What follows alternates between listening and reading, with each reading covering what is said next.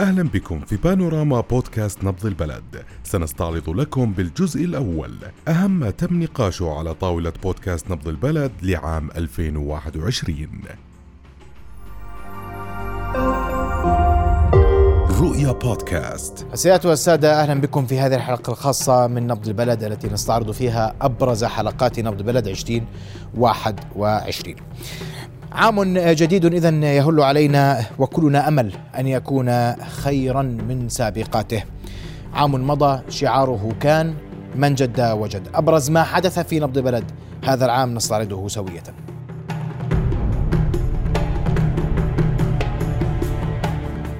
فالأجواء غدا جدا باردة هذا بالدرجة الأولى يعني هو أبرد يوم من بداية فصل الشتاء. يعني بدأت محافظة كرك وبدأ تعمق المنخفض الجوي. لا إلزامية للقاح لا عودة عن التعليم الوجاهي قبل 8 12 لا إغلاقات لا حظر لا شامل ولا جزئي في الفترة المنظورة. طلبنا وزير الصحة إنه بنحكي له المستشفى في عجز بالكوادر. الليلة نبحث ما حدث يوم أمس في مستشفى الجاردنز وجد أن البينات كافية. وين جيش هزاع وين جيش وصفي؟ عزيز هذا مش جيش وزاع. الله يرحمه. انت واحد مهرج.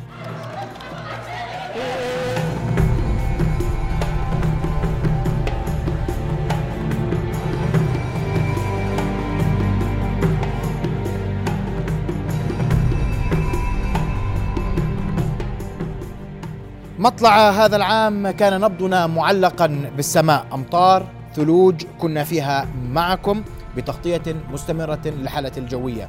نتابع مطلع العام كيف كان نبض البلد فيه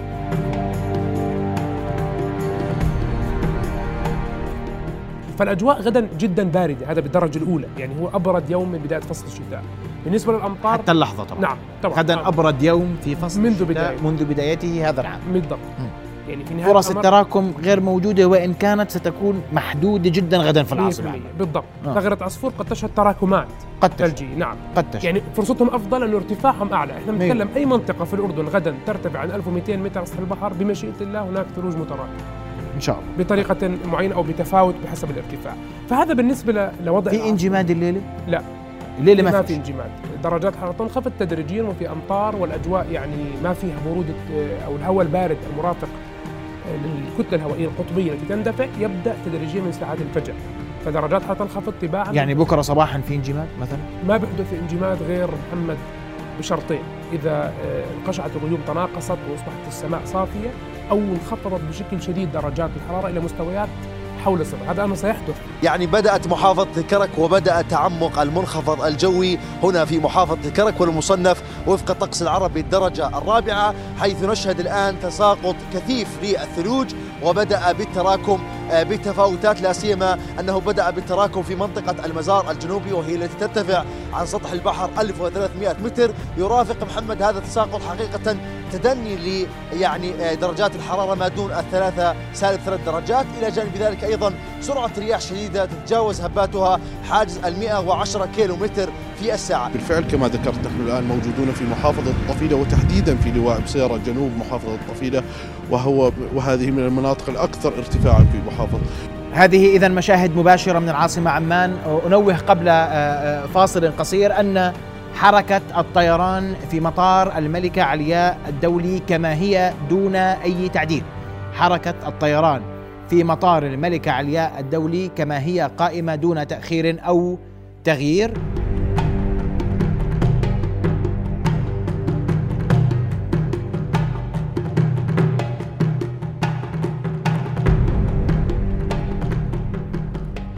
في هذا العام أيضا كانت كورونا حاضرة بيننا. مارسنا في هذا العام دورنا وواجبنا في التوعية وتسليط الضوء على أبرز المستجدات في هذا الملف، سلطنا الضوء أيضا على مآسي شهدناها في هذا العام في ملف كورونا تحديدا، نتابع سوية. لا إلزامية للقاح لا عودة عن التعليم الوجاهي قبل 8 12 لا إغلاقات لا حظر لا شامل ولا جزئي في الفترة المنظورة وسنبقى على ما نحن عليه المطلوب الالتزام ثم الالتزام ثم الالتزام بالكمامة اللقاح والتباعد وإلا سندخل في أطر يعني مختلفة ومن واحد واحد كل من لم يتلقى اللقاح لن يستطيع دخول لا منشأة عامة ولا منشأة خاصة. موضوع تشديد الرقابة وسيكون هناك تفعيل كبير لهذا التشديد. بهمنا بهمنا جدا حياة المواطنين. بهمنا اليوم إحنا بنتحدث عن أرقام. صحيح مرتفعة لكن إحنا لازلنا اليوم في في آه، وضع مسيطرين عليه. بدأنا نضع خططنا الكاملة. آه، بدأنا اليوم آه، نعيد خطط توزيع الكادر الصحي ترتيب عملية طاقاتنا الاستيعابية وحسابها ضمن كل قطاعاتنا الصحية. وفي وفي الاستماع مع مدير مستشفى الصلد وأعضاء الهيئة الإدارية مع قسم الوزارة.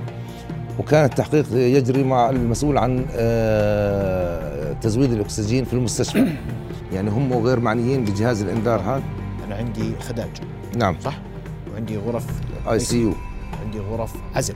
نعم. عندي غرف مرضى كورونا. نعم. هذول كلهم فيهم أجهزة إنذار. نعم صحيح. صح؟ نعم على على السرير نفسه حسب ما طب هذول كلهم ولا ممرض ولا طبيب ولا فني ولا مسؤول شاف إنه الأجهزة قاعدة بتعطي إنذار وبتقول ديروا بالكم ما عنا اكسجين إحنا كنواب طلبنا وزير الصحة انه بنحكي له المستشفى في عجز بالكوادر وجبناه عنا على آه، الصلب تكليف اللجنة لجنة الصحة والبيئة وأيضا اللجنة القانونية بمراجعة شاملة بكل قضايا المستشفيات وتقريب وتقديم تقرير مفصل حول الفساد المالي والإداري في هذه القطاعات.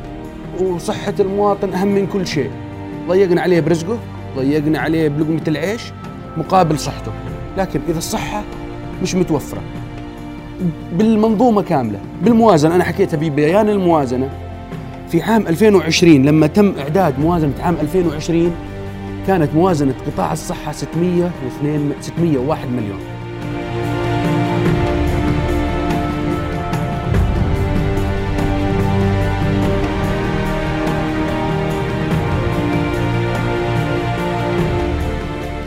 الملف الصحي لما يتوقف عند كورونا وحدها ففي هذا العام فقدنا لين هزنا رحيلها فكنا معها ولها حاضرين. بنت أخوي لين الله يرحمها آه، دخلناها على الطوارئ تاريخ 2 9 بتشكي ألم في بطنها. آه، تم تشخيص الحالة على إنها آه، التهاب في المسالك البوليه آه، أعطوها محلول اللي هو جلوكوز وروحت البنت على البيت. البنت بعد ما طلعت من المستشفى من غرفة العمليات على الغرفة فوق الوضع الصحي تبعها سيء جدا. ما في أي رعاية للبنت. صباح اليوم الثاني البنت آه، صار معها انتفاخ في بطنها بشكل مش طبيعي. دخلت الطفلة على غرفة العمليات. لإجراء العملية توفت بعد ساعة من دخولها لغرفة العمليات. بعد أربع ساعات طلعوا البنت على قسم ال CCU بالقسم الثاني من المستشفى. طبعا البنت طالعة متوفية. بعد خروجها من غرفة العمليات متوفية البنت طلعت على ال CCU. بعد بخمس دقائق قالوا لنا إنه البنت توفت فارقت الحياة.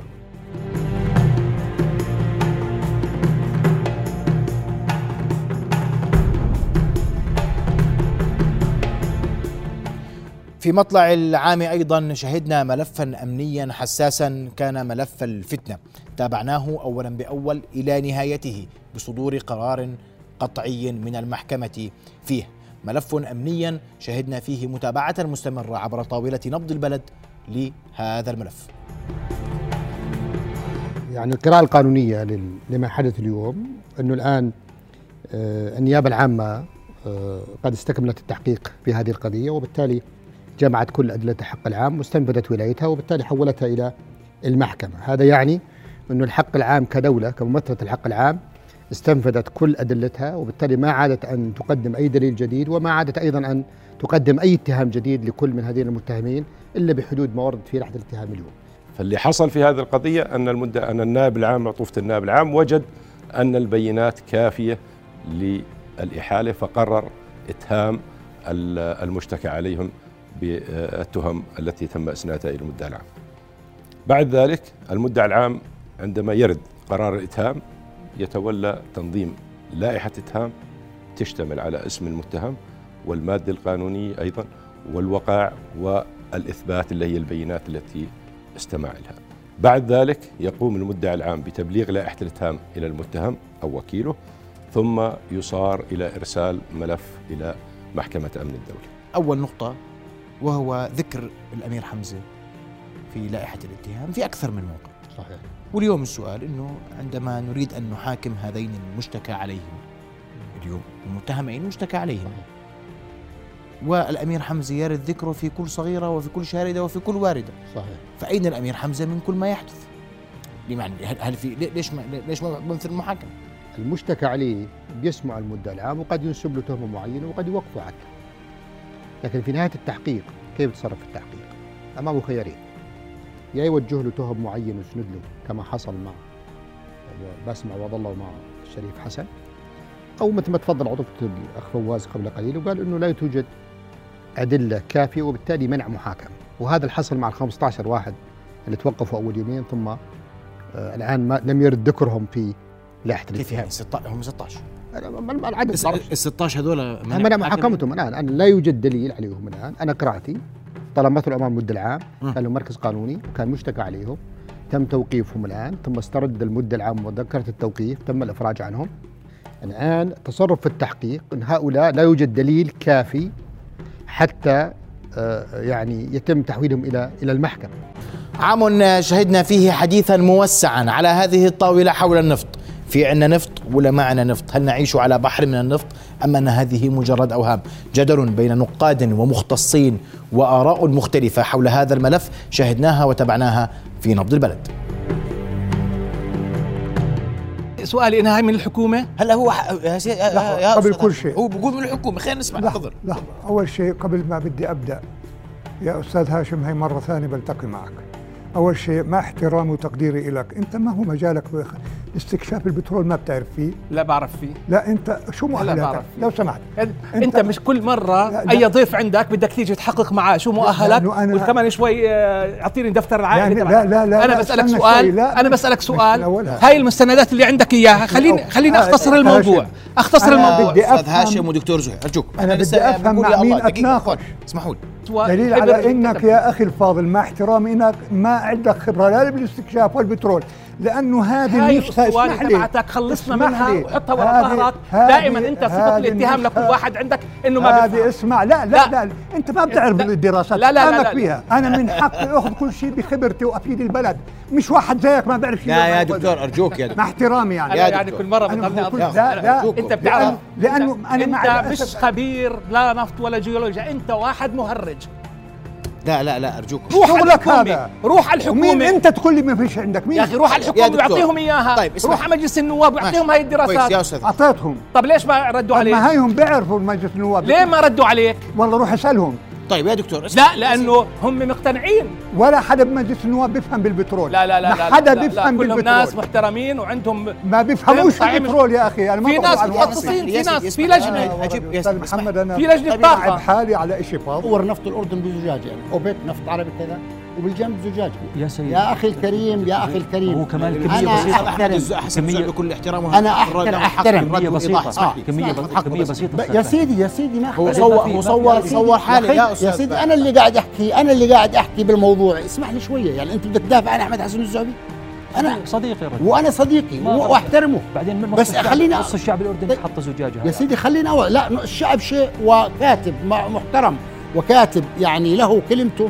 كان المفروض يعظم الإنجاز أنت كإنسان نعم. يجب لبس عباء يا سيدي اي إنجاز أي إنجاز كيف أي إنجاز يا سيدي انت أنت بي... أنا يا سيدي يا سيدي أنا جايك الآن في معرض اختلاف عن أنت- الاخطاء عن الأخطاء الموجودة الآن يا سيدي ما في يعني أخطاء. يعني سيدي- تعتبرها أخطاء اشتريتوا حر. مضخات غاطسة طيب يا كم سيدي. كم ثمنها؟ التضليل جاي من الوزارة يا سيدي. التضليل جاي من طيب، الوزارة ماشي.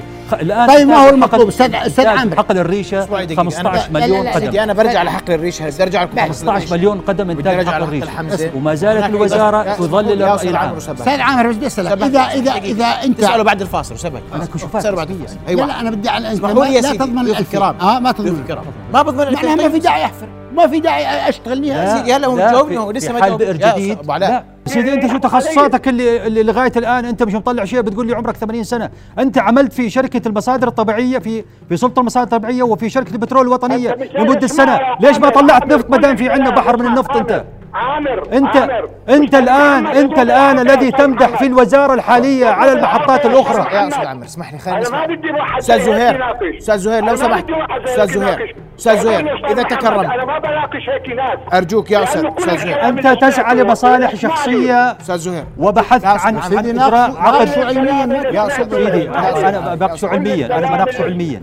ارجوكم بدون ارجوكم بدون اتهامات ارجوكم اعطيني. دراسات مؤكده ارجوكم ضيفي الكريمين دون اساءه ودون اي ارجوكم أستاذ محمد أستاذ زهير أنا سؤالي واضح ارجوكم وين أسمع اللي. بحكي؟ ارجوك يا سيدي عامر ارجوك أنا تفضل. راح اجاوبك راح اجاوب تفضل بعد شو اسلوبك لما تقول اقطعوا راسي أنا اقطع علقوني على المشنقه عند الجامع الحسيني شو اسلوبك انت الان يا عامر انت كمان مش صاحب اختصاص ترد عليه طب أنت- رد انت يا شيخ طيب رد انت طيب يلا خليه يكمل وأنا تفضل يا أستاذ زهير تفضل. يا أستاذ يا زهير سيدي أنتم اصحاب يا الاختصاص سيدي ما شو عملتوا في البلد يا الآن؟ سيدي اسمح 2000 لي. برميل وهذا يعني بقول بحر يت- فرجيني شو عملتوا في البلد؟ أصحاب الاختصاص طيب. فرجيني شهادات أنت- شو وصلتنا ل 50 مليار من من الديون؟ والله خلينا لي يا اسمع تفضل يا أستاذ زهير أرجوك بعجالة.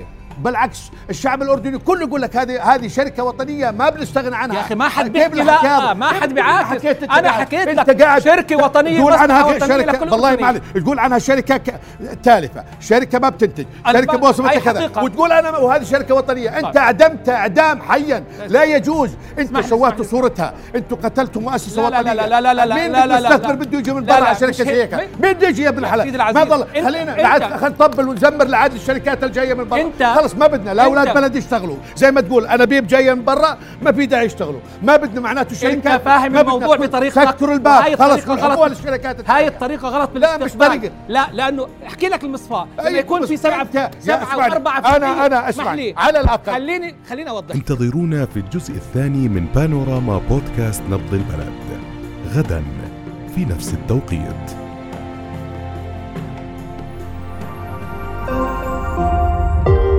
رؤيا بودكاست